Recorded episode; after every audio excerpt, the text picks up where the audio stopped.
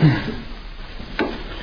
الحمد لله نحمده ونستعينه ونستغفره ونعوذ بالله من شرور أنفسنا وسيئات أعمالنا. من يهده الله فلا مضل له ومن يضلل فلا هادي له. وأشهد أن لا إله إلا الله وحده لا شريك له. وأشهد أن محمدا عبده ورسوله. يا أيها الذين آمنوا اتقوا الله حق تقاته ولا تموتن إلا وأنتم مسلمون. يا أيها الناس اتقوا ربكم الذي خلقكم من نفس واحدة وخلق منها زوجها وبث منهما رجالا كثيرا ونساء.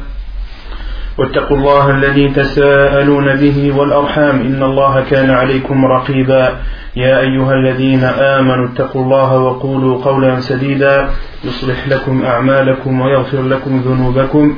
ومن يطع الله ورسوله فقد فاز فوزا عظيما أما بعد فإن أصدق الحديث كتاب الله تعالى وخير الهدي هدي محمد صلى الله عليه وسلم وشر الأمور محدثاتها وكل محدثة بدعة وكل بدعة ضلالة وكل ضلالة في النار أما بعد Donc nous continuons euh, notre explication du livre Al-Wajiz fiqh sunnati wal kitab al-aziz. Euh, nous avions entamé il y a deux semaines le chapitre des conditions de la prière. On avait cité jusqu'à présent euh, cinq conditions de la prière, cinq parmi six. Donc les conditions de la prière sont en nombre de six. On en a déjà euh, énuméré et expliqué cinq. Qui peuvent les citer Les cinq premières? Euh, la première c'est la connaissance de l'heure de l'entrée de l'heure. La deuxième, c'est euh,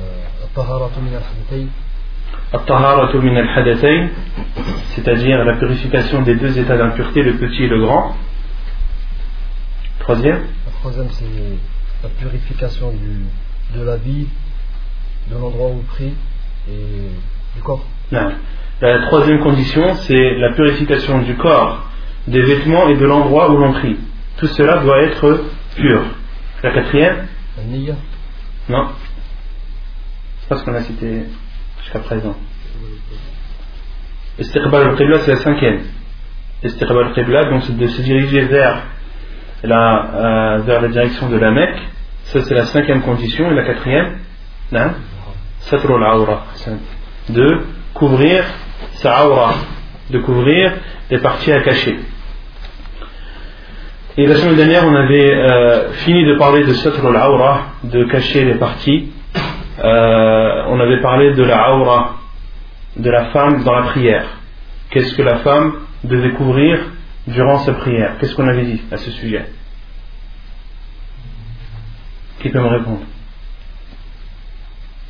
Khalid Non.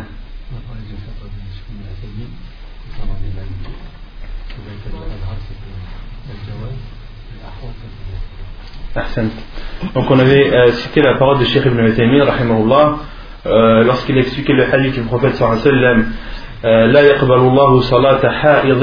bi khimar qu'Allah n'accepte pas la prière d'une femme pubère sauf avec un khimar. Et euh, Cheikh Ibn Uthaymin rahimahullah a dit que dans ce hadith le prophète sallallahu alayhi wa sallam s'est sur les autres parties. Il s'est sur le visage, sur les mains et sur les pieds et euh, il en a déduit que cela était autorisé mais que le préférable et le plus, euh, le plus sûr, le plus euh, sécurisant, c'était pour la femme de couvrir ses mains et ses pieds durant la prière.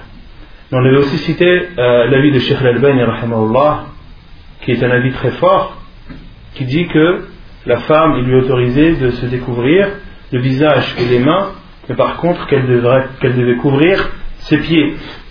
Et il utilise pour cela le asar de euh, euh, Umm Salama radiallahu anha, la femme du prophète sallallahu alayhi wa sallam, أنها كانت تصلي بذرع وخمار وكان ذرعها يستر قدميها ظاهر قدميها Umm Salama radiallahu anha priait avec un vêtement al-dhir' qu'on avait dit c'était euh, l'équivalent d'une tunique et al-khimar donc euh, une étoffe par laquelle elle recouvrait sa tête et que sa tunique recouvrait le dessus de ses pieds. Cheikh Al-Albani en a déduit que la femme doit couvrir ses pieds durant sa prière. Et les savants euh, en général, disent que le préférable pour la femme, c'est de couvrir euh, ce qu'elle peut, de couvrir les mains, si possible, et les pieds également. Quant au visage, ils sont quasiment unanimes sur le fait qu'il lui est autorisé, à la femme de euh, prier le visage découvert. Concernant Satrul Awra, une question qui avait été posée il y a deux semaines, auquel je n'avais pas répondu, quel est le jugement euh, sur le fait de prier avec un pantalon? Donc les savants condamnent ce fait, condamnent qu'un musulman prie avec un pantalon et disent ils disent que c'est détestable au minimum et au pire c'est interdit. C'est euh, comme Sheikh Al-Bani le dit karahat tahrim que c'est détestable mais que cet état euh, le fait qu'il soit il est détestable et approche l'interdiction. Pourquoi? Car, euh, car le musulman qui prie avec un pantalon, c'est parties, on voit la forme, on voit les formes de la partie. Un homme qui fait un sujoud, on va voir apparaître les formes de son postérieur et d'entre ses jambes, etc., etc. Et cela n'est pas approprié pour les musulmans. Au contraire, lorsqu'il prie devant Allah, lorsqu'il euh, s'apprête à faire sa prière, il doit être le plus présentable et le plus pudique possible. Or, de prier avec un pantalon, sauf si c'est un pantalon large, bien sûr, comme euh, les pantalons qui connus euh, sous le nom des pantalons turcs, qui sont extrêmement larges et qui, quelle que soit la posture de la personne, ne laissent pas apparaître les formes de la aura. Donc, hormis ces pantalons très larges, il n'est pas, euh, il n'est pas permis aux musulmans de prier avec un pantalon. Il doit euh, prendre une étoffe, un bout de tissu ou, euh, ou, un camis, mettre un camis pour couvrir ses parties, ou à défaut de prendre un, tissu et en faire un izar, en faire couvrir la partie basse de son corps, ça c'est le minimum que doit faire le musulman. Et alhamdulillah, dans toutes les mosquées maintenant, vous trouvez toujours des, euh, des promos qui sont, qui sont accrochés au mur et euh, qui sont entre guillemets en libre service. Donc euh, à notre époque, sauf dans des cas bien, bien, bien définis, la personne n'est pas excusée de prier avec un pantalon. Et quant à la validité de la prière, les savants sont d'accord sur le fait que malgré qu'il fasse quelque chose de très détestable, cela n'influe pas sur l'authenticité et sur la validité de sa prière. Comme cela est l'avis de Sheikh Al-Albani, et de Sheikh Ibn Taymin, ils disent que malgré que cela soit interdit et que les musulmans en faisant cela a fait une grave erreur, euh, sa prière reste néanmoins valide.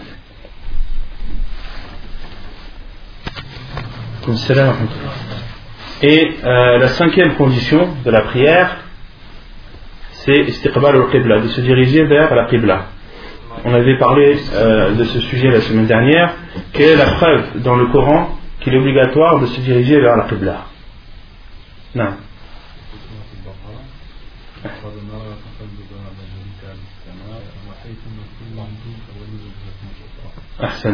Donc c'est la parole d'Allah subhanahu wa ta'ala lorsqu'il parle à son envoyé alayhi salatu wassalam قد نرى تقلب وجهك في السماء فلنولينك قبلة ترضاها فول وجهك شطر المسجد الحرام وحيثما كنتم donc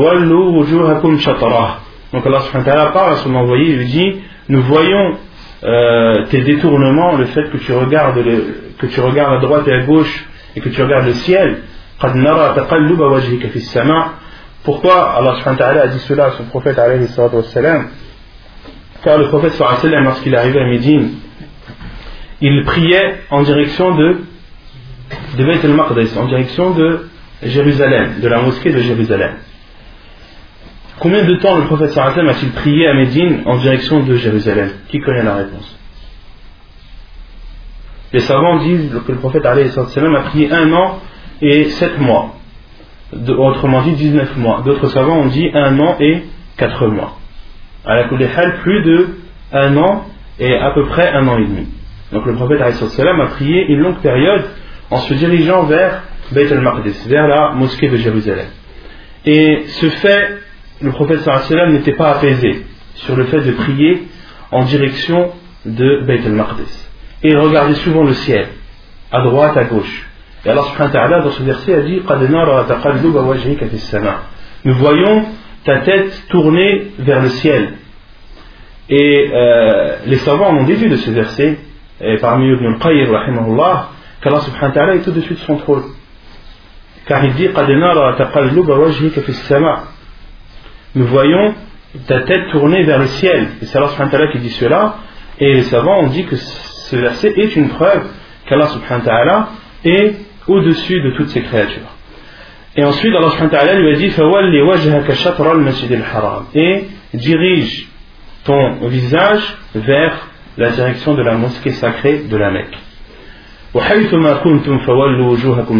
Et où que vous soyez, tournez-vous vers cette direction, c'est-à-dire la direction de la Mecque. Non.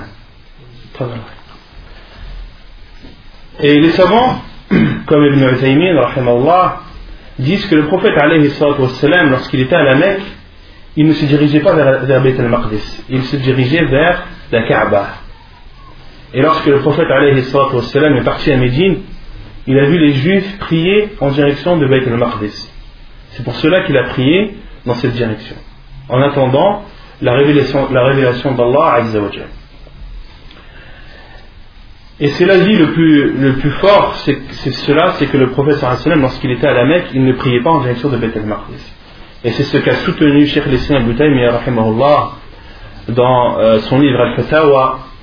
Il dit que le prophète lorsqu'il priait à la Mecque, il priait en direction de la Kaaba.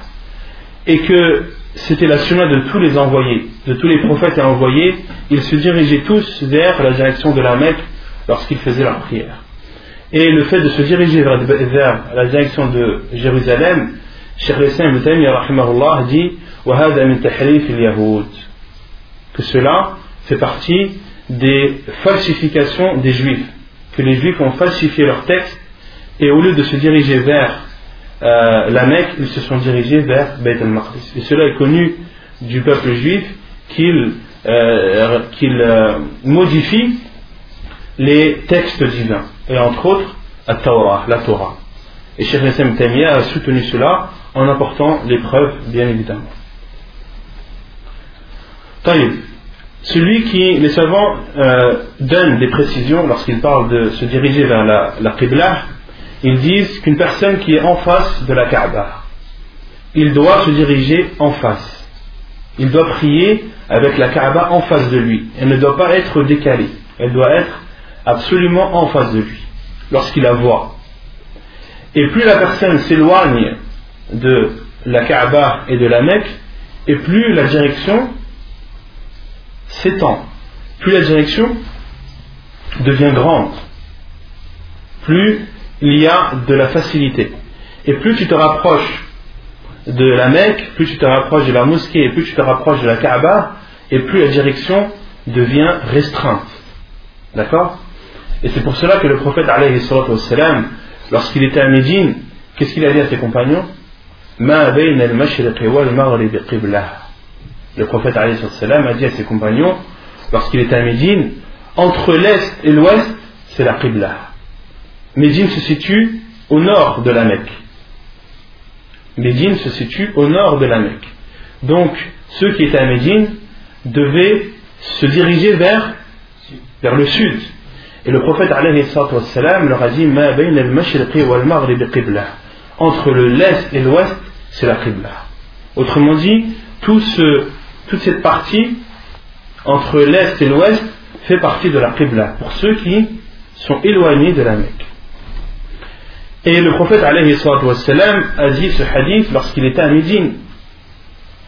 Mais prenons l'exemple d'une personne qui est en Égypte. Qu'est-ce qu'on lui dit au niveau de sa Qibla? Hein? Sa Qibla, elle est à l'est. Et euh, si on veut appliquer le hadith du prophète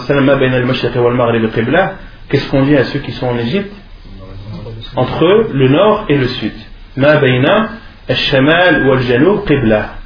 Donc il ne faut pas prendre le hadith du prophète et l'appliquer à, à, tous les coins de la terre. Non, cela c'est pour ceux qui ont la qibla au sud ou au nord. Ceux qui sont au Yémen, leur qibla est au nord. D'accord?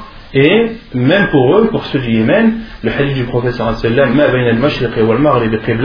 entre l'est et l'ouest de Qibla, il s'applique aussi aux gens du Yémen. Et ainsi de suite. Et pour nous qui sommes en France, la Qibla est au sud-est.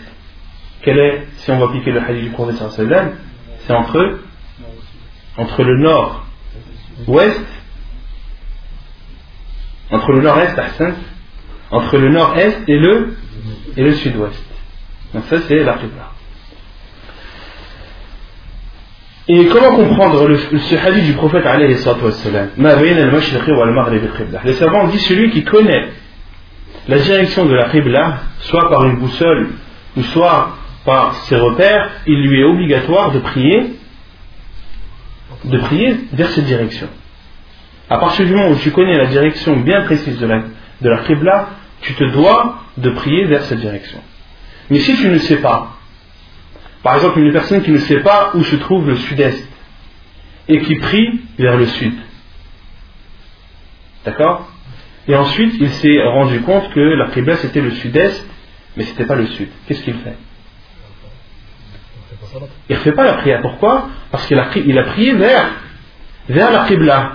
Car la Qibla pour nous c'est entre le nord-est et le et le sud-est et le sud-ouest. Entre le nord-ouest et le sud-ouest. Vous avez saisi? Donc euh, cela est une facilité. Les savants disent que ce hadith c'est une facilité d'Allah Azzawajal envers sa communauté.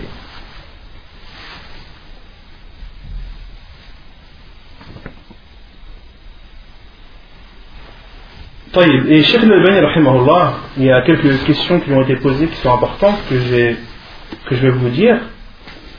Euh, est-ce qu'il est autorisé de prier derrière un imam?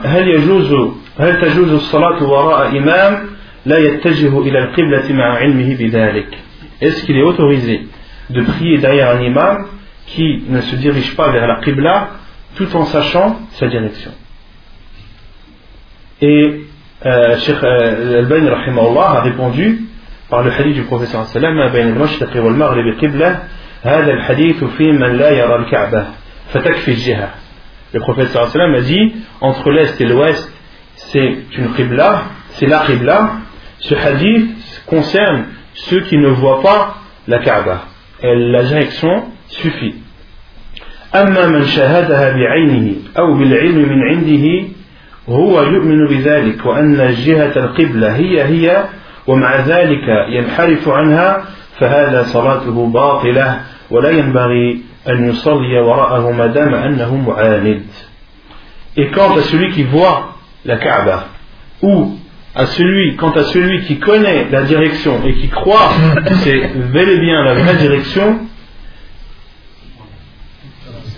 et malgré cela s'en détourne, sa prière est annulée. Sa prière est nulle. Elle n'est pas valide. Et il n'est pas permis de prier derrière cet imam tant qu'il est dans cet état euh, euh, d'ostentation. Tant que cet imam prie dans une direction autre que la, que que la Qibla, alors qu'il en connaît très bien la vraie direction, il n'est pas permis de prier derrière lui tant qu'il est dans cet état d'ostentation et de non-acceptation de la vérité. Il a été aussi posé la question à Cheikh Al-Albani rahimahullah هل يجب أخذ البصول في السفر لتحديد القبلة لمن يجهل كيفية تحديدها Est-ce qu'il est obligatoire de se munir d'une boussole lorsque l'on est en voyage pour connaître la direction de la Qibla pour celui qui ne connaît pas les façons de la repérer Et Cheikh Rahimahullah a dit Na'am yajib. Il a dit oui, il est obligatoire. Donc il est obligatoire pour celui qui sait qu'il va aller en voyage et qui sait qu'en voyage il n'aura aucun moyen de se repérer, de connaître la Qibla, il lui est obligatoire de se munir d'une boussole pour pouvoir prier en direction de la Qibla. Et on avait cité la semaine dernière euh, les cas dans lesquels il est permis de ne pas se diriger vers la Qibla. Quels sont-ils? Non, Mustafa. Le safar donc en voyage sur une monture pour des prières pour des prières surérogatoire.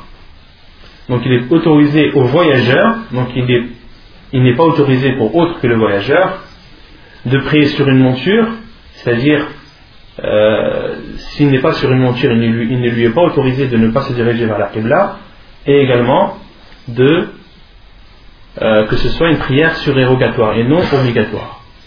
Et le deuxième cas, fait euh, en cas de peur. En cas de peur, on avait cité la parole d'Allah et si vous avez peur, priez alors en marchant ou sur une monture. Donc cela est propre à la prière de la peur. Quelle est la preuve qu'il est autorisé de prier euh, en dehors de la direction de la Qibla, sur une monture, en voyage et pour une prière surérogatoire Quelle preuve on avait cité Naam. Hadith ibn Omar.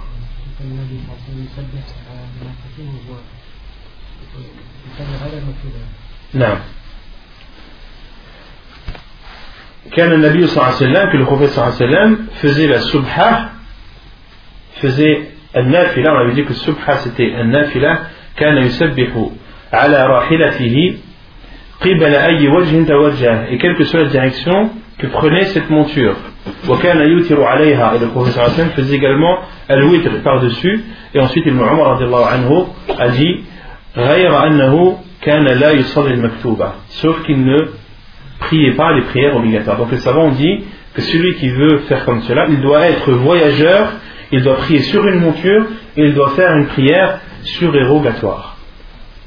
Et il y a l'autre hadith de Anas, euh, euh, qui vient spécifier ce hadith, où Anas anhu dit, أن النبي صلى الله عليه وسلم كان إذا أراد أن يتنفل استقبل بناقته القبلة que le prophète sallam lorsqu'il voulait faire une prière surérogatoire il dirigeait sa monture vers la Qibla.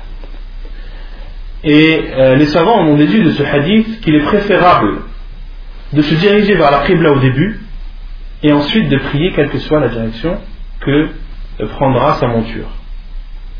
Donc il est préférable pour celui qui veut faire la sunna du professeur sallam euh, comme il le faut, de, avant de prier, de diriger la monture vers la Qibla, de faire takbirat al-ihram et ensuite de laisser la monture se diriger là où elle le voudra. طيب الشرط السادس السادسا النية يقول المؤلف النية وهي أن ينوي الصلاة التي قام إليها ويعينها بقلبه كفرض الظهر أو العصر أو سنتهما مثلا donc la sixième condition, c'est l'intention. Et l'intention, c'est-à-dire d'avoir l'intention de prier et de spécifier cette prière dans son cœur. Comme par exemple de prier l'obligatoire de Doha, la prière obligatoire de Doha ou de l'Asr, ou par exemple leur Sunan, les rak'at, les deux rak'at qu'on fait avant Al-Dohar ou avant Al-Asr. Donc, euh, l'intention, elle se trouve, elle réside dans le cœur. ولا يشرع التلفظ بها لأن النبي صلى الله عليه وسلم لم يتلفظ بها et il n'est pas légiféré de prononcer cette, intention. Car le prophète sallallahu alayhi wa sallam ne l'a jamais prononcée, c'est-à-dire avec sa langue.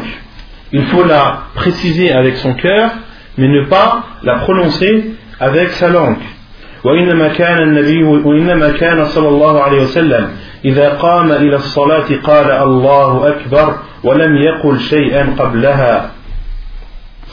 Et le prophète sallallahu alayhi wa sallam, lorsqu'il voulait prier, il, il se levait et disait Allahu Akbar. Il disait Allahu Akbar sans dire quoi que ce soit avant. Et le prophète n'a jamais prononcé l'intention. Il n'a jamais dit je prie pour Allah telle prière. Mustaqbil qibla en me dirigeant vers la qibla. 4 raka'at, 4 raka'at imaman, 4 raka'at en tant que imam ou en tant que euh, c'est-à-dire ceux qui prient derrière l'imam. Il n'a jamais dit aussi ada'an, c'est-à-dire un rattrapage. Wala euh, c'est-à-dire de, de, de, faire la prière, de s'acquitter de la prière, ni si c'est un rattrapage. Wala fardu, wa ashru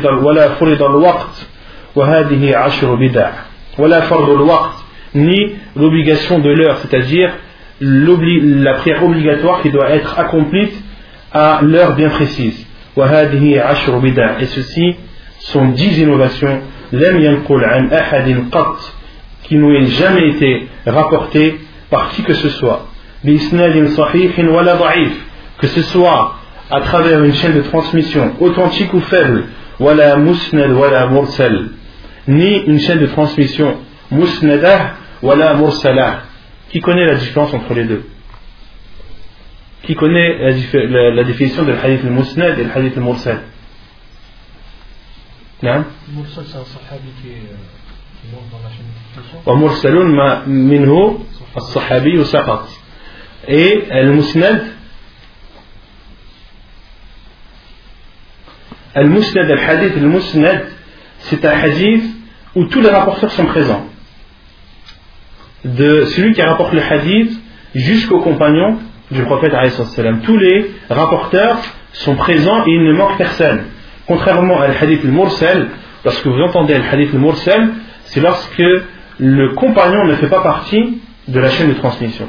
Lorsque c'est un tabi'i qui dit, qui, qui, rapporte du prophète sallallahu alayhi wa sallam.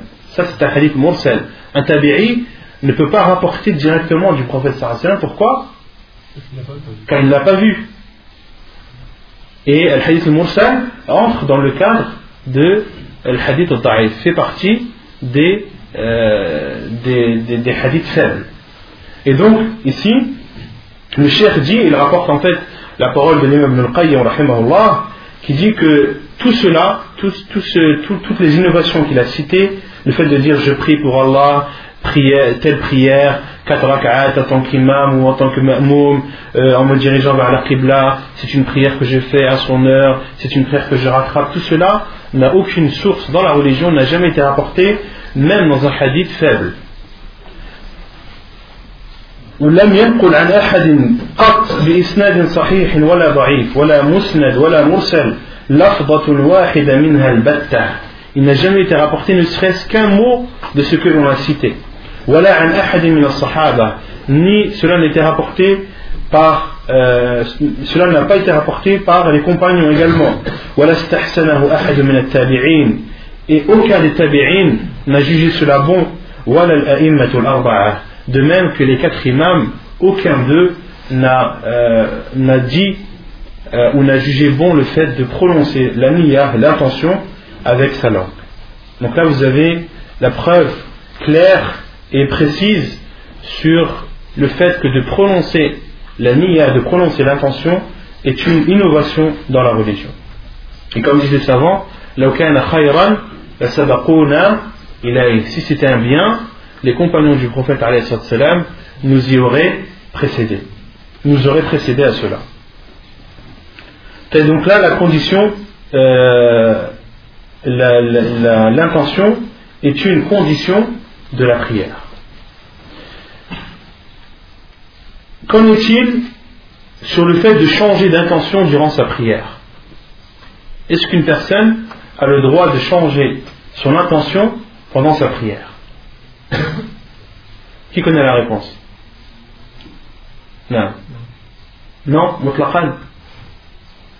Non, non toujours, ou il y a des cas où on peut.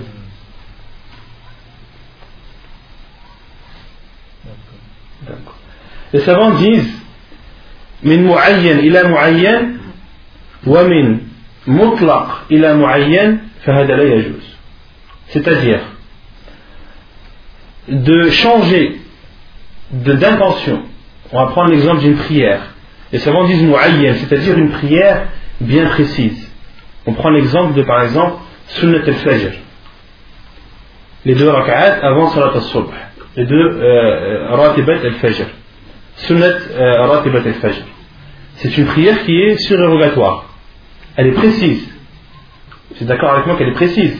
c'est bien la prière de Fajr. Supposons qu'une personne prie Sunnat al-Fajr, commence à prier Sunnat al-Fajr après Takbirat al-Ihram, et se dit non, en fin de compte, je vais faire les deux rak'at de l'Udu. Les deux rak'at de l'Udu, c'est une prière qui est mu'ayyana aussi, qui est précise. D'accord? Les savants disent non, là il n'était pas autorisé. Car tu passes d'une prière précise, de l'intention d'une prière précise, vers une prière précise. Or, avant de faire une prière précise, il faut d'abord avoir l'intention avant. Donc cela n'est pas légiféré. Vous avez compris? De même qu'ils disent La yajouz min mutlaq ila mu'ayyan qui n'est pas permis également vers une prière euh, purement surérogatoire vers une prière précise. Par exemple, une personne euh, qui, qui, prie chez elle, elle se dit je vais faire deux rak'at fi Il n'y a aucune raison. Sauf que je le fais de mon propre gré. Il dit Allahu Akbar. Donc son intention c'était de faire une prière purement surérogatoire. Et pendant ce prière, il dit bah, Je viens de faire l'odo. Autant changer mon intention et, euh, et prier cette prière avec l'intention que c'est les deux rak'at que l'on fait après les ablutions. Donc là, il veut passer d'une prière qui est purement surrogatoire vers une prière précise. Là, les savants disent la Il n'est pas autorisé. Pourquoi? Car s'il voulait faire la prière précise, il aurait dû avoir l'intention avant. Ils disent Amma min mu'ayyanin ila mutlaq fahada jaiz. Et d'une prière précise vers une prière purement surrogatoire, cela est autorisé. Une personne qui rentre dans la mosquée, on prend toujours l'exemple de Sunnat al-Fajr, qui prie Sunnat al-Fajr après Takbirat al-Ihram, et il se rend compte qu'il a déjà fait Sunnat al-Fajr chez lui. Il se dit, ben, je vais changer euh, mon intention et je vais prier, euh, je vais changer mon intention et je vais prier une prière purement surrogatoire. Là, les savants disent que cela est autorisé. Non. Dans ce cas-là, c'est la chose. Pourquoi la chose? Parce qu'on n'a pas le droit de faire. Euh, euh, après l'adhan, on fait que sunnat al-fajr. Mhm. Là, là, là, Après l'adhan, on fait sunnat al-fajr? Non. Non, sahih. C'est un mauvais exemple. Euh, une personne qui rentre, je ne sais pas, par exemple, dans, une, autre horaire, une horaire euh, où il est autorisé de prière sainte. Voilà que fait d'avoir euh, d'avoir repris sur ce point. Donc, ce qu'il faut retenir, c'est d'une prière euh, précise vers une prière précise, cela est interdit. D'une prière purement surrogatoire vers une prière précise, cela est interdit. Et d'une prière précise vers une prière purement surrogatoire, cela est autorisé. Quant à celui, par exemple, qui prie euh, Salat al-Fajr, la prière obligatoire de Fajr ou de Subh, on avait dit que les deux appellations étaient valides. Et pendant sa prière, il se rend compte qu'il avait déjà fait Al-Fajr, il a déjà fait sa prière. Qu'est-ce qu'il fait? Non Là, c'est une prière précise. Il met en surrogatoire. Les savants disent il n'est pas besoin de mettre en surrogatoire. Pourquoi? Car elle passe automatiquement en surrogatoire. Car le prophète a interdit de faire une prière obligatoire deux fois par jour. Il a interdit pour le musulman de faire euh, la prière de Subh deux fois, ou de faire le Maghreb deux fois. Les prières obligatoires ne se font qu'une seule fois dans la journée. Donc une personne qui a déjà prié le Fajr, automatiquement, son, son acte, il passe en en surrogateur comme cela est l'avis de Sheikh Al-Bani rahimahullah ta'ala non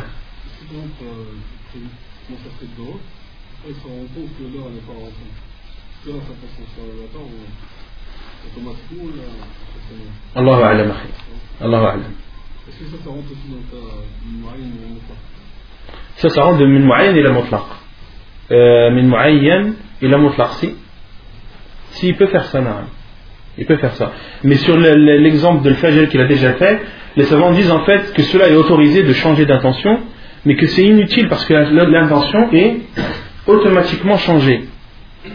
Cheikh Labani il n'a même pas besoin de le faire, même s'il le fait, il a droit, car il passe d'une prière précise vers une prière purement surrogatoire. Mais il n'a pas besoin de le faire car c'est automatique.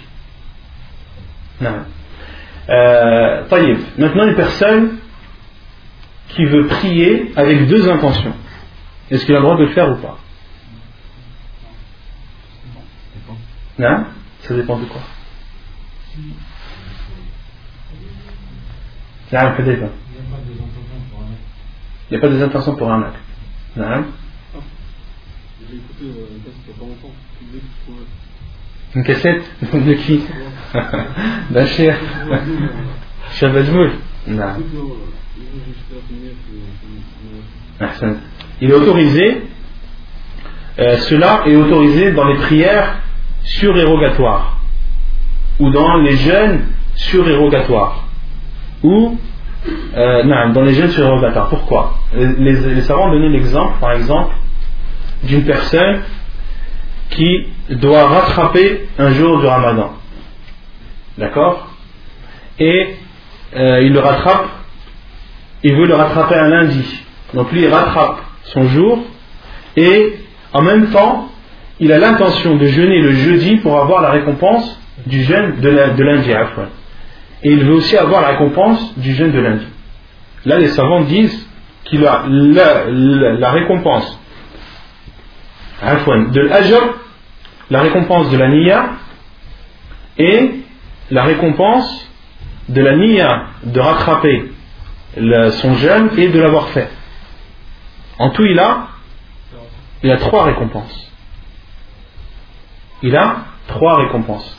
Et ils utilisent le hadith ou euh, le hadith Qudsi où Allah subhanahu wa ta'ala dit وإذا هم عبدي بحسنة ولم يعملها كتبت له حسنة. Et si mon serviteur a l'intention de faire une bonne action sans la faire, il lui est comptabilisé une bonne action. Ils utilisent ce hadith Qudsi authentique pour euh, prouver qu'il est autorisé de faire, euh, de, faire un acte avec deux intentions, à condition que ce soit soit deux actes surérogatoires, ou bien un acte surérogatoire et un acte obligatoire, mais pas deux actes obligatoires. Tu ne peux pas, par exemple, faire euh, la prière de Doha et dire, eh ben, par exemple, si tu es voyageur, je vais faire, je vais faire et je vais faire l'intention de Dohr et de la Asr. Là, on lui dit stop. C'est interdit. Pourquoi? Car tu veux rassembler l'intention de deux choses obligatoires, cela n'est pas autorisé. Non.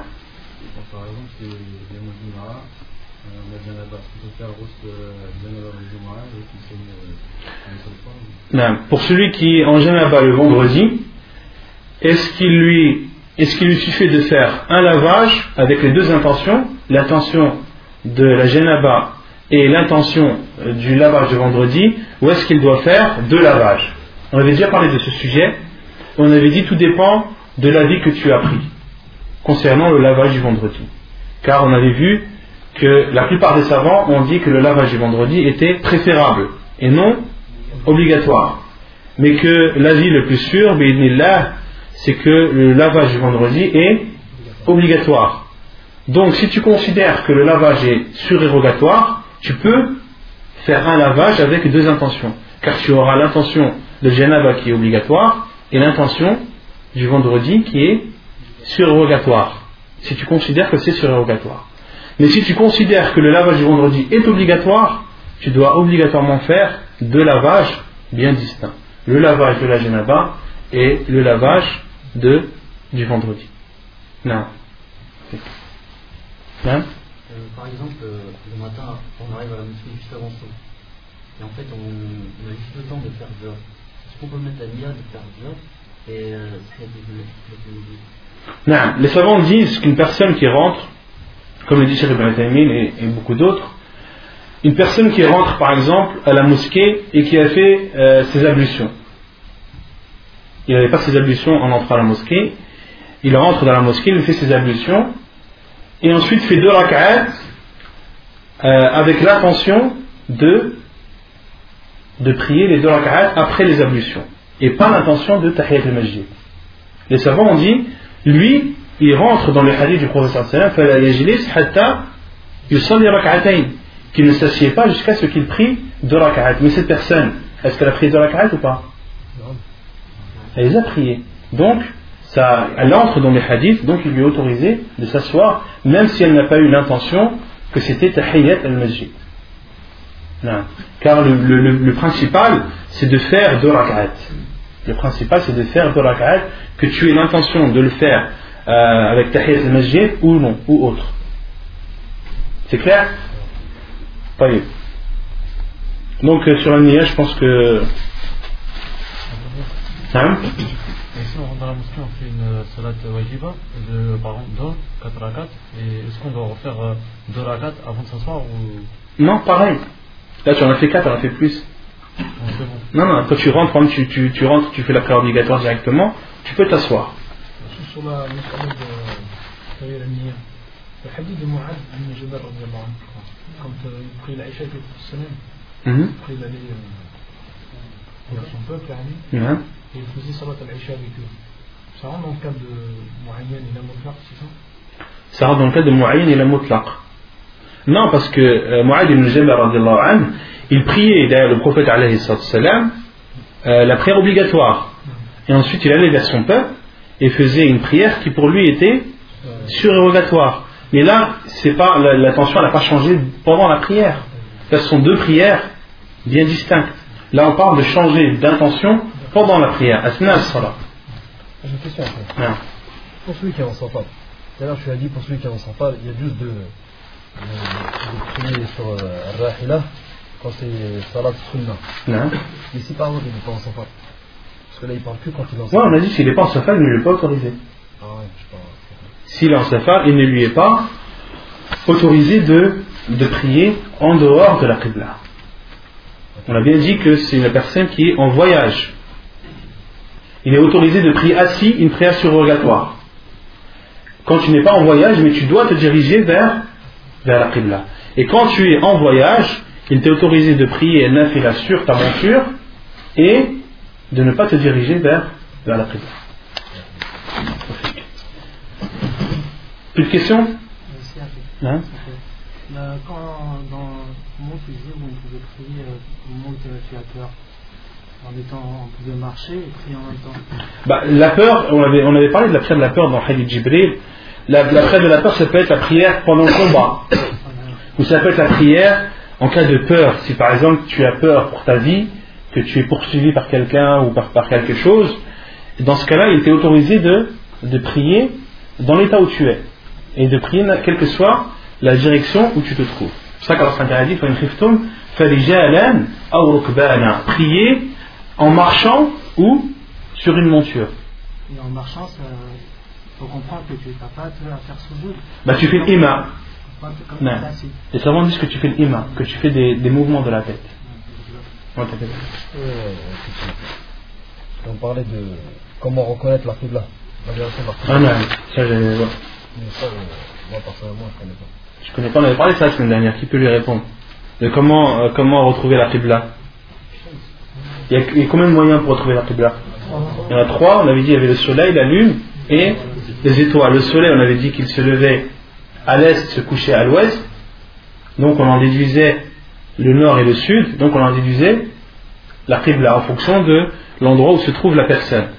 Et on avait dit qu'il fallait faire attention car euh, selon les saisons, le soleil ne se lève pas exactement à l'est, mais il tend plus vers le sud. Quant à la lune, on avait dit que la lune c'était pareil que le soleil, que la lune se lève à l'est et se couche à l'ouest. Et pour les étoiles, qu'est-ce qu'on avait dit Le but c'était de trouver l'étoile polaire, car elle se trouve au nord. Elle se trouve sur le, sur le pôle nord. Et euh, l'étoile polaire, c'est une étoile qui est quasiment fixe.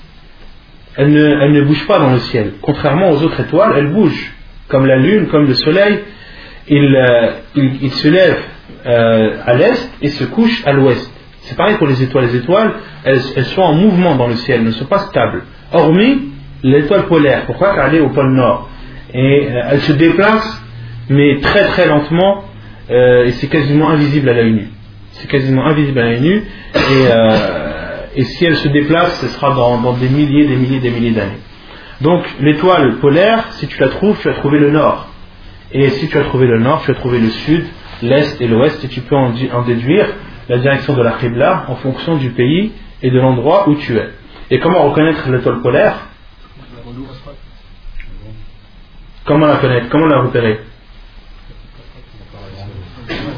J'ai repéré la grande ours. Et dans la grande ours, voir les deux étoiles qui sont en bas, les plus illuminées, et ensuite euh, suivre le trait de ces deux, étoiles et de multiplier la distance par 5, et ensuite on, arrive sur l'étoile polaire. Et l'étoile polaire, pour être sûr que c'est bien celle-ci, c'est la dernière étoile de la, de la petite ours. Donc on avait dit la grande ours c'était comme une grande casserole, et euh, donc ça fait comme ça, un trait comme ça, avec un rectangle, un rectangle qui, est euh, oblique comme ça. Donc les deux étoiles les plus illuminées ce sont celles-ci, on doit calculer 5 fois cette distance. Et on arrive sur l'étoile polaire. Et l'étoile polaire, c'est la dernière de la petite ours. L'étoile polaire, c'est la dernière de la petite ours. Et dès que tu as trouvé cette étoile, tu as trouvé le nord, et donc tu peux en déduire la direction de la Qibla. A le muallif, donc là on va passer sur euh, dans le chapitre de la description de la prière. C'est salat.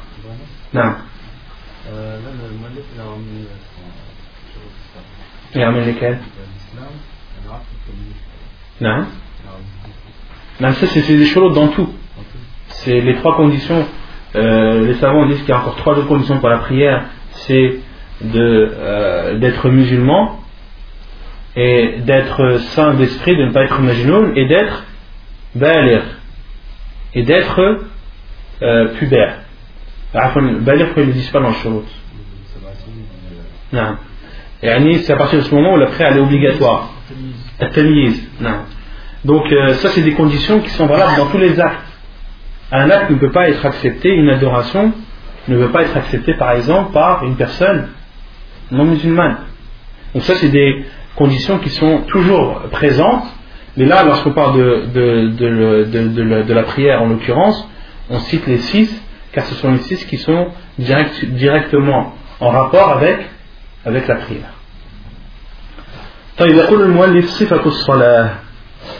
La description de la prière. Il a mis en annotation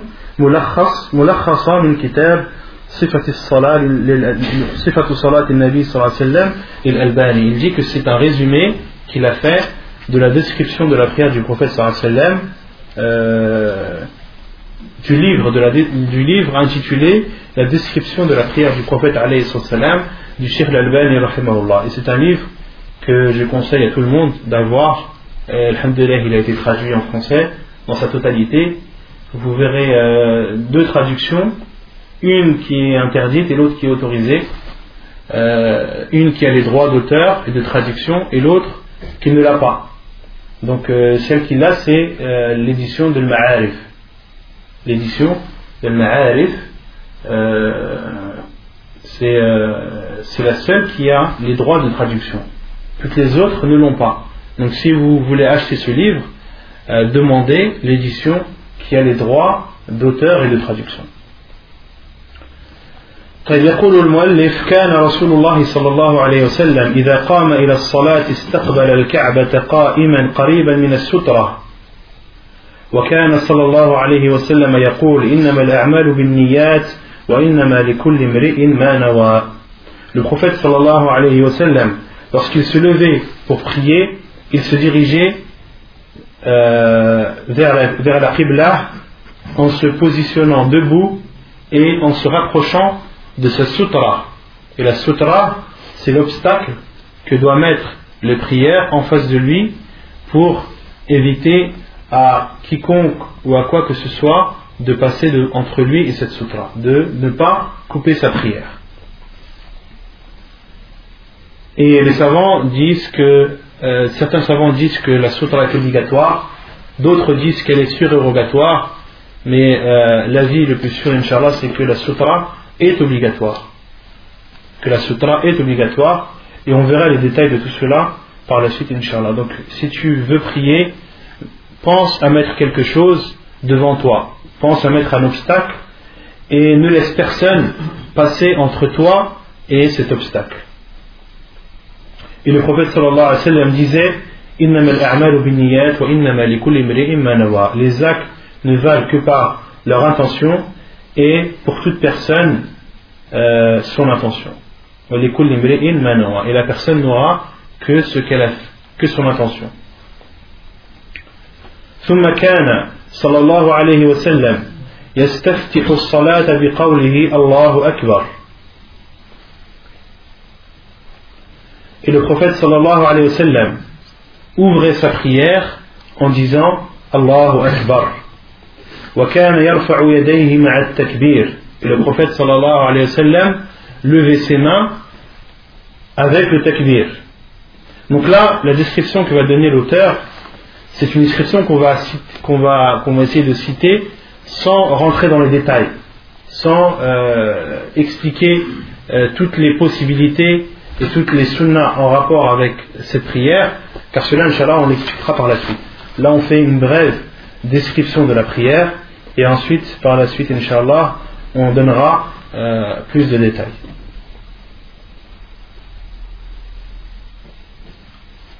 Je pense que là, le, mieux, c'est que l'un d'entre vous se lève pour euh, montrer en même temps que je lis euh, comment faire pour que l'on puisse voir euh, concrètement comment est-ce que la prière doit se dérouler.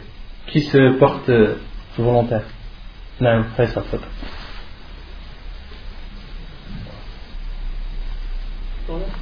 ça, le mieux c'est que tu te mettes là pour que tout le monde te voit. Le but c'est que c'est qu'on voit.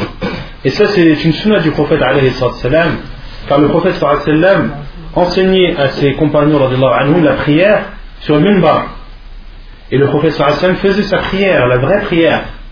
Une fois, le prophète sallam a prié sur le minbar, est monté sur le minbar, a fait recours sur le minbar, et euh, lorsqu'il a voulu faire la prosternation, il est descendu, a fait sa prosternation, puis remonté et a fait sa prière ainsi de suite. Et les, compagnons ont dit que le prophète sallam a fait cela pour enseigner à sa communauté comment faire la prière. Donc, euh, l'auteur a dit que le prophète sallam commençait sa prière en disant, euh, donc en se dirigeant vers la Qibla, en mettant une sutra devant soi, et de dire Allahu Akbar. Et de lever les mains au moment du takbir. Mieux c'est que tu te mets en face pour que tout le monde te voit. Non. Le sutra, prends, prends le sutra, prends la bouteille.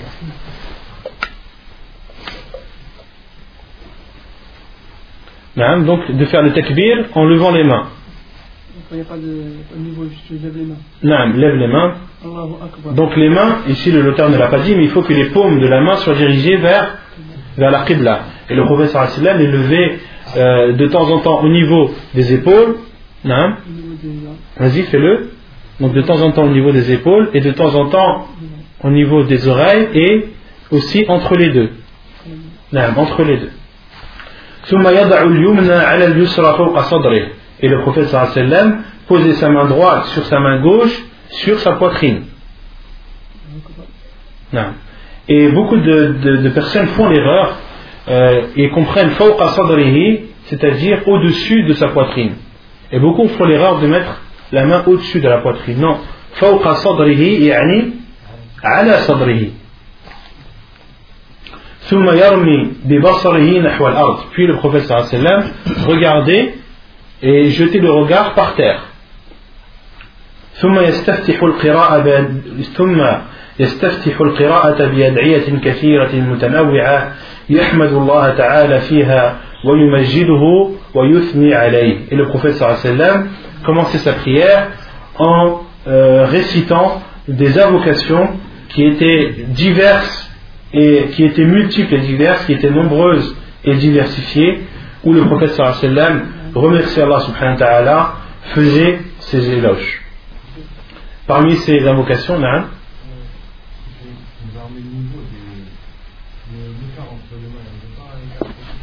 Il n'y a pas d'écart entre les euh, parmi les, les, les, invocations que le professeur Hassan faisait, de, de Adayat Istiftah, Subhanak Allahumma bihamdik, wa tabarak ismuk, wa ta'ala jadduk, wa la ilaha ghayruk. Et Sheikh Al-Albani, dans son livre Sifat Salah, a ramené une douzaine d'invocations que le prophète sallam disait euh, avant de de commencer la, lecture de Fatiha, après Takbirat al-Ihram et après la lecture de Fatiha. Et les savants disent que cette diversité, euh, le musulman doit, euh, la faire, euh, doit, doit la faire revivre. Le prophète sallam faisait toutes ces invocations et le meilleur, celui qui veut prier comme prier le prophète sallam, qu'il fasse, qu'il essaye de changer souvent et d'essayer de dire toutes ces invocations au fur et à mesure de ses prières de ne pas en dire euh, douze d'un coup, non, ni deux d'un coup, mais à chaque fois de prendre une de ces invocations et de la réciter.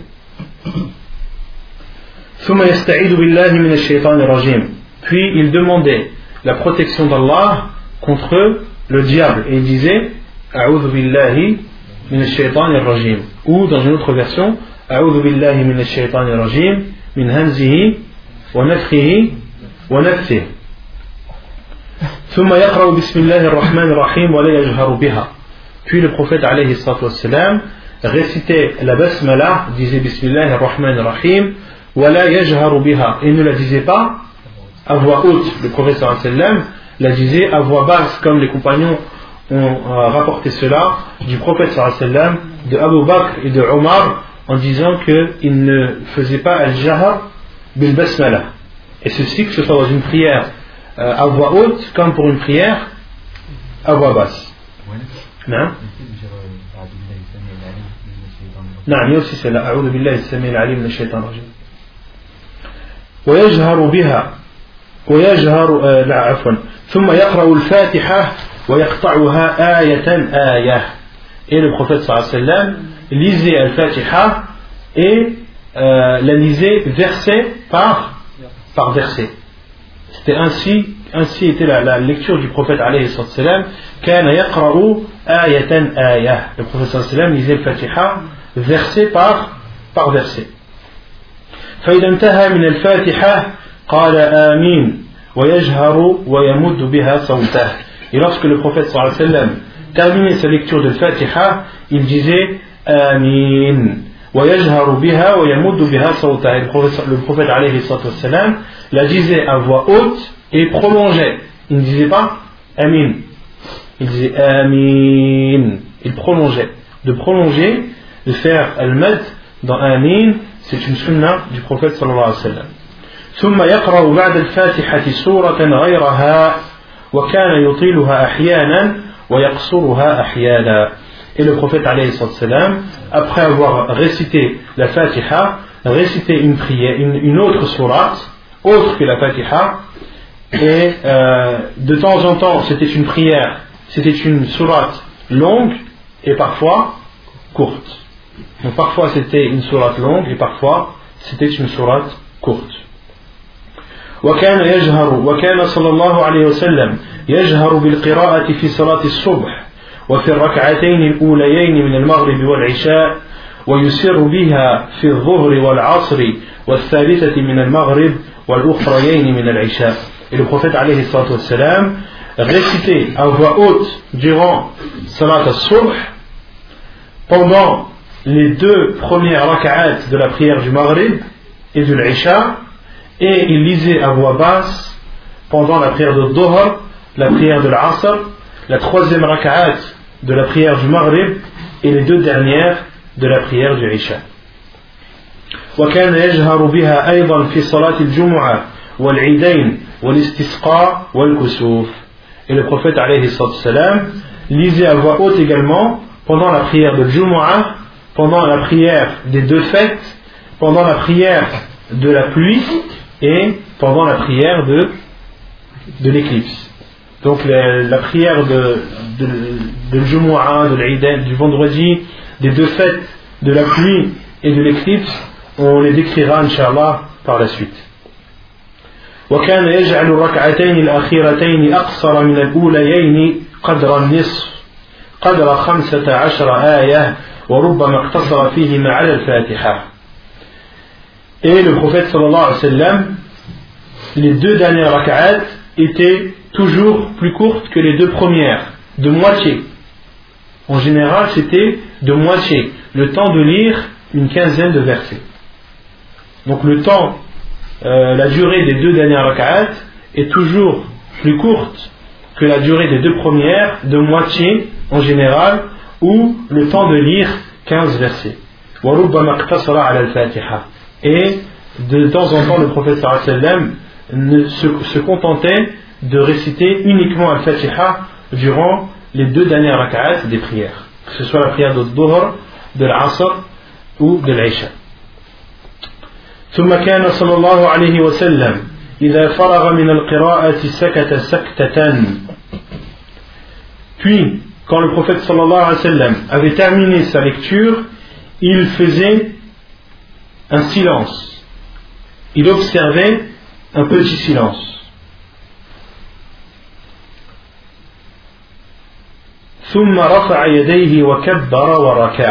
Puis il levait ses mains, disait le takbir et faisait son inclinaison.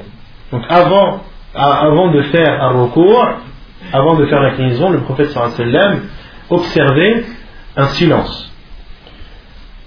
وكان يضع كفيه على ركبتيه ويفرج بين أصابعه ويمكن يديه من ركبته من ركبتيه كأنه قابض عليهما Donc, lorsque le prophète sallam faisait ce petit silence, après avoir terminé sa lecture, il levait ses mains, كان يرفع يديه وكبر وركع. Il levait ses mains, disait le takbir et faisait l'inclinaison. Allahu Akbar. Non. طيب وكان reste reste reste en état de recours وكان يضع كفيه على ركبتيه il posait ses mains sur ses genoux ويفرج بين أصابعه et il écartait ses doigts ويمكن يديه من ركبته et il tenait ses genoux euh, fortement avec ses mains كأنه قابض عليهما comme si il tenait ses genoux comme s'il les attrapait وكان يجافي مرفقيه عن جانبيه et le prophète sallam écartait ses coudes de, euh, de ses côtés, du côté de son corps. Donc il ne collait pas ses coudes à son corps. Montre comment il ne faut pas faire avant de montrer comment il faut faire. Non Non. Et il tendait son dos et le tenait droit. Il tendait son dos et le tenait droit.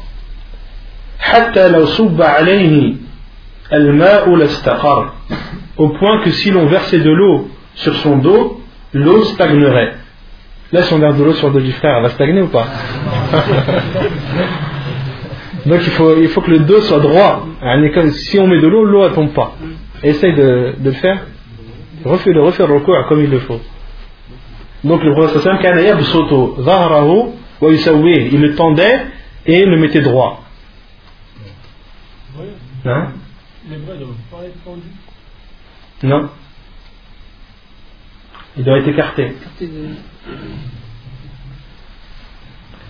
طيب وكان يطمئن في ركوعه et le prophète صلى الله عليه وسلم était euh, mutma'in c'est-à-dire apaisé ou avait euh, la quiétude dans sa prière et ceci وهذا ركن et ceci est une est un pilier de la prière. De faire sa prière avec apaisement, de faire son, son recours, son inclinaison en étant apaisé, cet apaisement, c'est un pilier de la prière. C'est un pilier de la prière.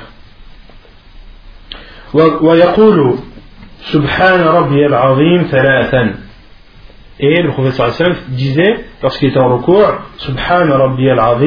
trois fois. Et dans une autre version, سبحان ربي العظيم وبحمده.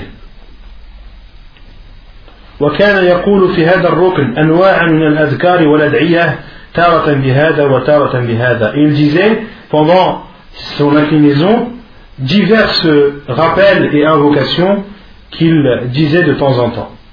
Comme par exemple سبوح قدوس رب الملائكة والروح et d'autres versions et d'autres, d'autres invocations et d'autres adhkar que le prophète sallallahu alayhi wa sallam disait pendant un recours وكان ينهى عن قراءة القرآن في الركوع والسجود et le prophète صلى الله عليه وسلم a interdit de réciter le Coran pendant le recours, l'inclinaison et pendant le sujoud, la prosternation. ثم كان صلى الله عليه وسلم يرفع صلبه يعني ظهره من الركوع قائلا سمع الله لمن حمده donc ensuite le prophète sallallahu alayhi wa sallam lorsqu'il était en état d'inclinaison il levait son dos en disant سمع الله لمن حمده وكان يرفع يديه عند هذا الاعتدال et il levait ses mains au moment où il relevait son dos non donc il levait ses mains au moment où il levait son dos et il disait سمع الله لمن حمده. نعم. ويقول وهو قائم ربنا ولك الحمد. Et quand il était debout il disait ربنا ولك الحمد. وكان تارة يزيد على ذلك. Et parfois il rajoutait d'autres invocations comme par exemple حمدا كثيرا طيبا مباركا. ثم كان يكبر. Et donc là, lorsqu'il est relevé de recours, vous connaissez tous la divergence des savants. Certains savants disent qu'il doit remettre sa main droite sur sa main gauche sur sa poitrine, de faire al-qabd, comme euh, Sheikh ibn Baz, Sheikh al-Albani et d'autres, euh, Sheikh ibn Sheikh ibn et d'autres. Et d'autres savants disent que non, il ne doit pas mettre ses mains euh, sa main droite il, ne doit pas faire al-qabd mais il doit laisser ses mains relâchées pourquoi? Car il n'a pas été rapporté que le prophète sallallahu alayhi wa a posé sa main droite sur sa main gauche sur sa poitrine. Les compagnons du prophète sallam ont décrit chaque fait et geste du prophète sallallahu alayhi wa et n'ont jamais parlé du fait que le prophète sallallahu alayhi wa se euh, posait sa main droite sur sa main gauche sur sa poitrine. Or, la posture d'un être humain à l'état normal, c'est c'est les mains relâchées. Ça, c'est l'avis de Sheikh Al-Albani, Et l'avis des autres, comme Sheikh Ibn Baz, ils disent que il y a un hadith du prophète sallam où le prophète sallam a dit que nous les prophètes nous avons été ordonnés de laisser pousser nos barbes et de poser nos mains droites sur notre main gauche euh, en, pendant la prière. Pendant la prière et donc Cheikh Ibn Baz on a compris que à partir du moment où tu es debout dans la prière tu dois faire al-qabd car c'est la sunna des prophètes donc ces deux avis, celui qui veut, faire le premier, qu'il fasse le premier, celui qui veut faire le deuxième, qu'il fasse le deuxième. Alhamdulillah, chacun a, a suivi euh, une preuve, a suivi un hadith et a suivi surtout des grands savants de notre religion. Il y en a beaucoup qui ont, qui ont suivi Cheikh Labani sur ce point. Allahu Alam, avant lui je ne sais pas. Non. Euh, quand tu as et tu restes longtemps euh, debout après le repas, est-ce qu'il y a des indications bah après, tu, tu, tu, peux utiliser les, les, les invocations qui, qui, sont apportées dans la Sunna. etc. etc. Il y a beaucoup d'invocations qui ont été rapportées par le prophète sallam durant, euh, durant le fait de se relever de recours. Une personne qui, qui fait, des, qui, fait la prière de la nuit et qui est amené à rester longtemps debout après s'être relevé de, de son inclinaison, il peut faire toutes ces invocations. Non. Profite.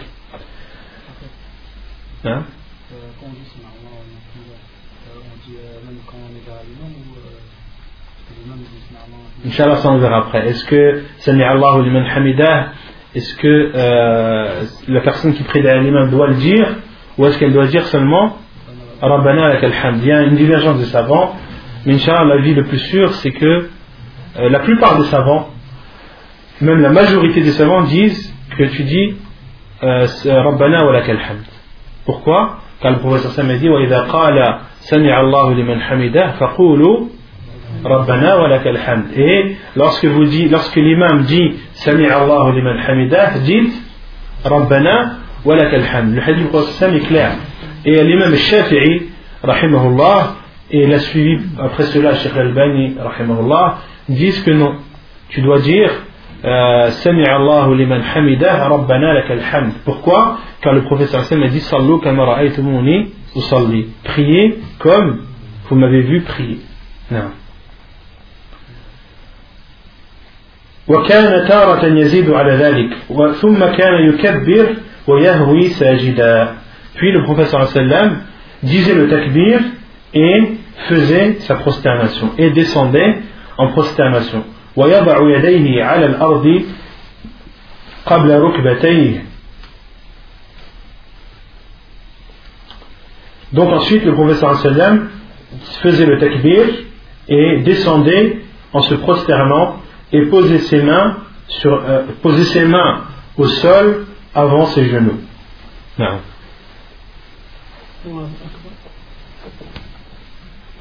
طيب وكان يعتمد على كفيه ويبسطهما et le prophète sallam s'appuyait sur ses mains et les ouvrait c'est-à-dire qu'il ne faut pas faire le sujoud avec les mains fermées, comme un point. Non, il faut que les mains soient ouvertes et posées par terre.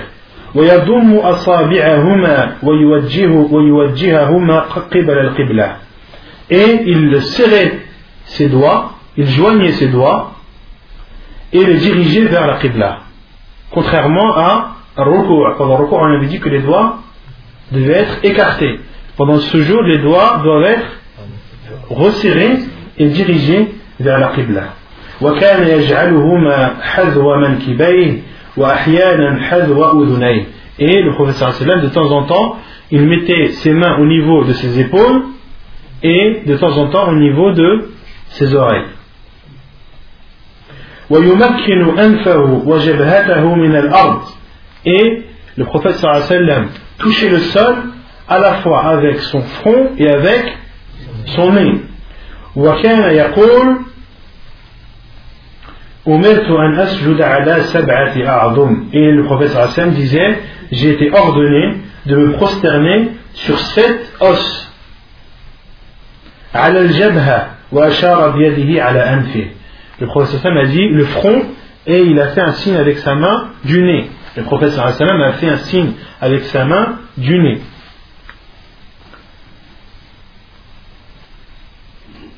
les deux mains. Donc là, le front et le nez, ça fait 1. Les deux mains, ça fait 3. Euh, les genoux. Et le bout des pieds.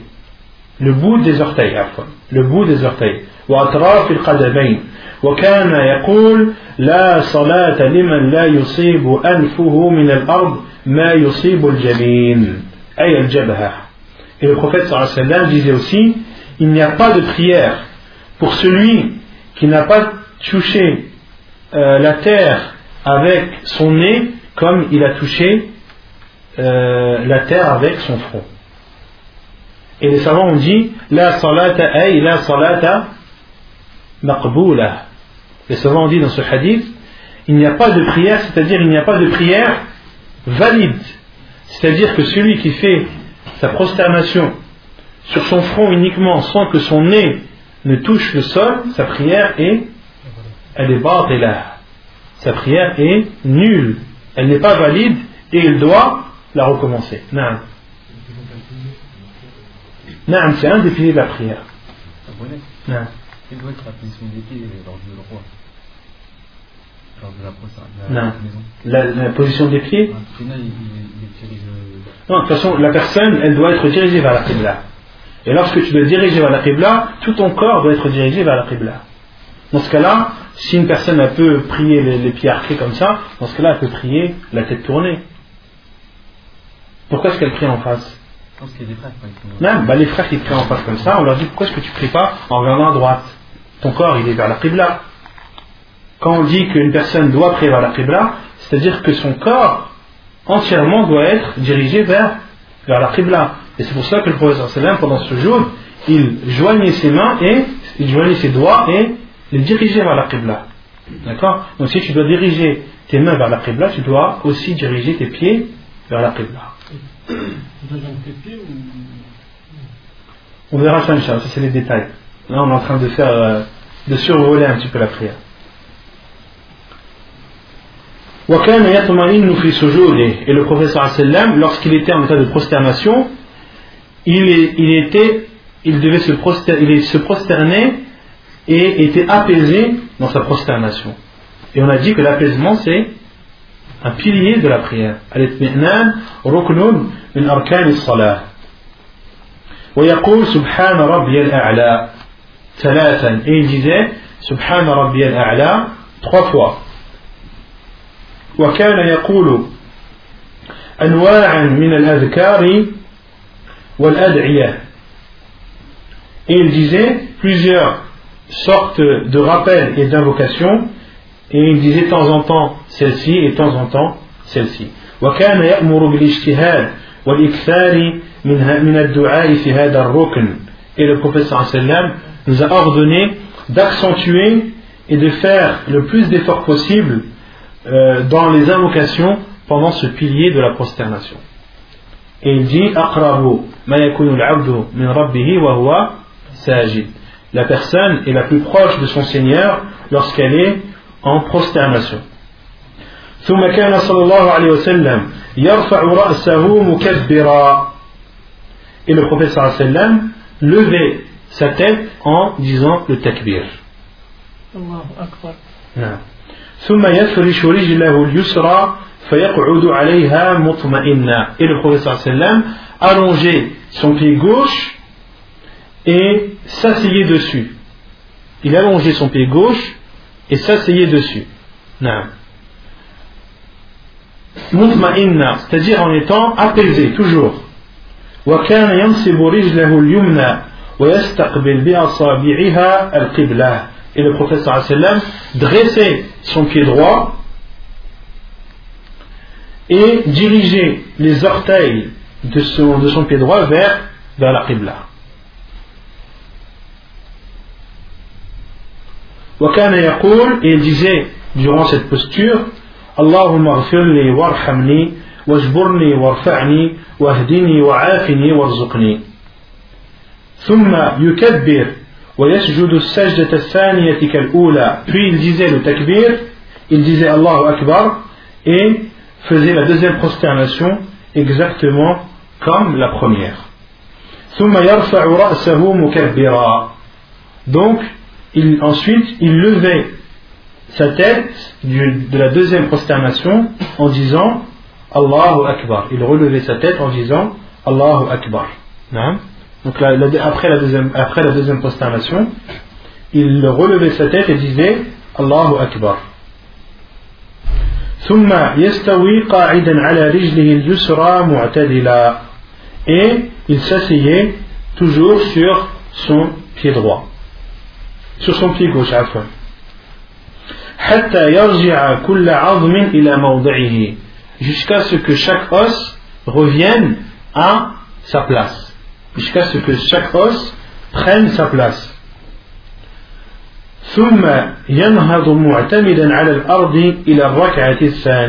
Puis il se levait en s'appuyant sur le sol vers la deuxième rak'at. Donc autrement dit, cette posture c'est ce que les savants appellent la posture du repos, Jalset al Et le professeur se levait en s'appuyant en, s'appuyant de ses mains sur le sol et euh, c'est la sunna du professeur sallam. Donc la sunna c'est quand on se relève de se relever en s'appuyant sur le sol et ne pas, ne pas faire comme certains qui disent non moi j'ai pas besoin de m'appuyer sur le sol, alhamdulillah je, je me lève facilement, j'ai pas besoin de m'appuyer. أخي المخبر صلى الله عليه وسلم كان يعتمد نعم نعم يا خلاف الراجح c'est يعتمد الراجح أنه يعتمد de même qu'il y a un khilaf sur euh, sur le jasad istiraha.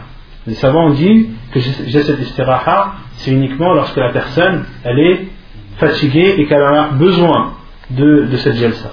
Mais l'avis le plus sûr Inch'Allah et on verra de toute façon les détails après c'est que euh, c'est une sunna du prophète sallam et le prophète sallam a dit sallu kamara ou salli priez comme vous m'avez vu prier. Donc plus tu ressembleras au prophète sallam et plus tu prieras comme il a prié وكان يصنع فيها مثل ما يصنع في الأولى إلا أنه كان يجعلها أقصر من الأولى et le prophète sallam faisait durant la deuxième raka'a comme il faisait durant la première si ce n'est la durée si ce n'est la durée la deuxième raka'a était plus court que que la première non. Quand ils se relèvent, ils se relèvent sur 7 points ou sur 6 On verra les détails. Après, ils se relèvent sur, euh, le fait de se relever en s'appuyant sur les mains, certains savants ont dit en s'appuyant sur les mains ouvertes. D'autres savants ont dit de s'appuyer euh, sur les mains en les fermant, c'est-à-dire sur les poings. Et là, il y a un khilaf des savants. Le khilaf, il, est, euh, euh, la divergence, elle a lieu sur un hadith, sur une version. Certains savants l'ont rendu faible, d'autres l'ont rendu authentique. Inch'Allah, on verra les détails de cela par la suite. ثم كان صلى الله عليه وسلم يجلس للتشهد بعد الفراغ من الركعة الثانية. Puis le صلى الله عليه وسلم après avoir terminé la rak'at il euh, s'asseyait pour فإذا كانت الصلاة ركعتين جلس مفترشا. Et lorsque la prière était de deux rak'at il s'asseyait en faisant l'iftirash qu'est-ce que l'iftirash non l'iftirash c'est ce que le frère a montré non montre-le comme tout à l'heure comme tu comme tu tout à l'heure non هذا الافتراش فإذا كانت الصلاة ركعتين جلس مفترشا كما كان يجلس بين السجدتين comme il s'asseyait entre les deux sujud. وكذلك يجلس في التشهد الأول من الرباعية ومن الثلاثية والرباعية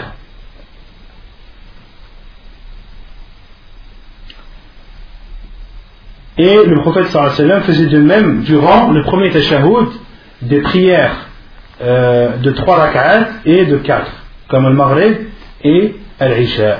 وكان إذا قعد في التشهد وضع, كف وضع كفه اليمنى على فخذه اليمنى ووضع كفه اليسرى على فخذه اليسرى et le prophète sallallahu alayhi wa sallam lorsqu'il était assis durant le tashahhud il posait sa main droite sur sa cuisse droite posait sa main gauche sur sa cuisse gauche وكان يبسط اليسرى et il ouvrait sa main gauche ويقبض اليمنى et fermait sa main droite Donc il ouvrait sa main gauche et fermait sa main droite. il, fermait sa, il fermait sa main droite.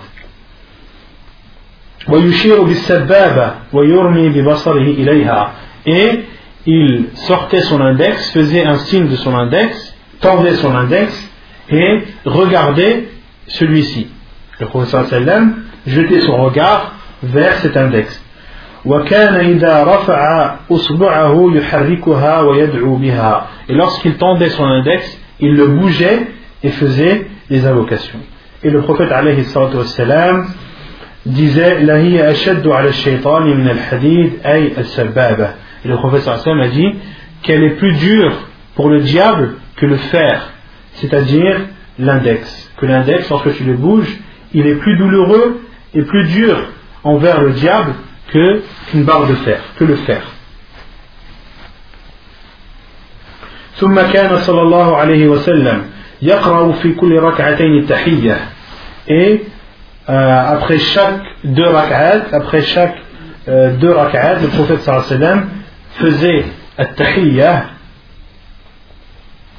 وكان يصلي على نفسه donc التحية c'est de dire التحية لله نعم etc وكان يصلي على نفسه في التشهد الأول وغيره. Et le صلى الله عليه وسلم priait sur lui-même. Le prophète صلى الله عليه وسلم disait أشهد أن لا إله إلا الله وأن محمد رسول الله et il disait اللهم صل على محمد وعلى آل محمد كما صليت على إبراهيم وعلى آل إبراهيم إنك حميد مجيد donc le prophète صلى الله عليه وسلم même durant son vivant il faisait la prière sur lui-même. Et il a légiféré cela à sa communauté. وكان صلى الله عليه وسلم يدعو في صلاته بأدعية متنوعة et le prophète sallam faisait des invocations et ici l'auteur parle des invocations avant avant le taslim car là il parle de tashahhud après avoir terminé la tahiyya et de faire euh, la prière sur le prophète sallam et, l'auteur dit que le prophète sallam faisait après des invocations diverses que l'on verra inshallah c'est-à-dire avant avant le taslim ثم كان صلى الله عليه وسلم يسلم عن يمينه السلام عليكم ورحمة الله وعن يساره كذلك وكان أحيانا يزيد في التسليمة الأولى وبركاته Donc le prophète صلى الله عليه وسلم lorsqu'il faisait le taslim durant la prière, il disait en tournant sa tête à droite Assalamu alaikum wa rahmatullah et en tournant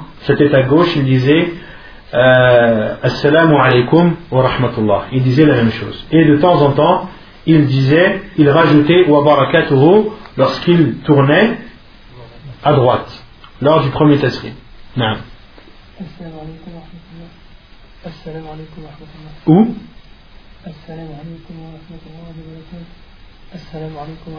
Non. Donc ça c'est ce que l'auteur a cité à, titre, euh, à titre d'exemple pour résumer, mais il y a deux autres façons de faire le taslim, car il y a quatre façons rapportées par le prophète sallam concernant le taslim. La première qui est la plus courante, celle que le prophète sallam faisait le plus souvent, c'est de dire Assalamu alaikum wa rahmatullah à droite, Assalamu alaikum wa rahmatullah à gauche. Et la deuxième, c'est de dire Assalamu alaikum wa rahmatullahi wa barakatuhu à droite, Assalamu alaikum wa rahmatullah à gauche. La, la troisième, c'est de dire Assalamu alaikum wa rahmatullah à droite et de dire Assalamu alaikum à gauche. Et la quatrième, de dire Assalamu alaikum uniquement à droite. Ce sont les quatre façons rapportées dans la sunna du prophète sallallahu alayhi wa sallam. Ainsi, non teslim, pour que l'index soit, soit toujours dirigé vers la ou Allahu A'lam. L'index doit le bouger tant que tu fais le et les invocations. Quand tu as fini, après, théoriquement, tu, tu, tu, tu n'as plus à le faire. Wallahu A'lam. Non.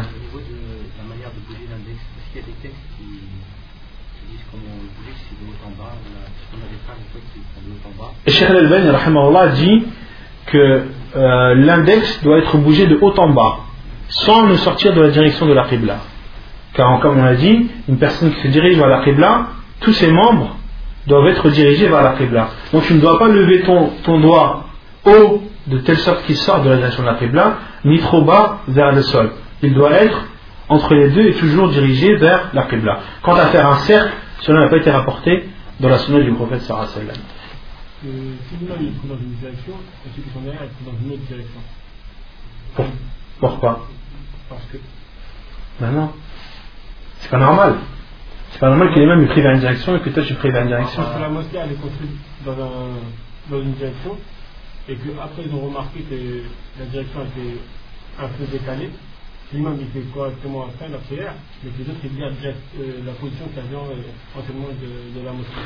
euh, ces, questions ont été posées aux savants euh, sur, euh, sur les mosquées qui sont, dont l'architecture n'est pas, pas correcte au niveau de la prière.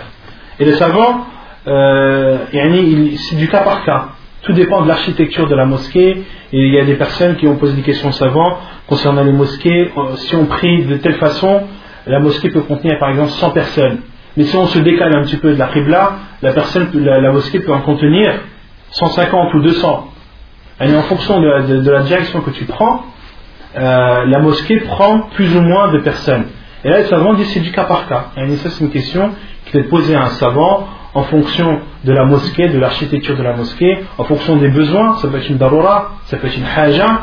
Et dans ce cas-là, il y a le hadith du professeur Hassan qui s'applique Ma al-mashriqi wal-maghribi qibla. Quand il n'y a pas de raison, il n'y a pas de besoin, il n'y a pas de nécessité, la personne doit se diriger vers la Qibla. Mais dans des mosquées où il y a des problèmes d'architecture et où les personnes ont besoin de prier dedans, et que parfois, dans des cas exceptionnels ou dans des cas de grande nécessité, ils ont besoin de se diriger, de se dévier un petit peu de la Qibla, les savants disent que cela entre dans le hadith du professeur sallam, ma bayna al-mashriqi wal-maghribi qibla. Wallahu a'lam. ونكتفي بهذا القدر وسبحانك اللهم وبحمدك أشهد أن لا إله إلا أنت أستغفرك وأتوب إليك.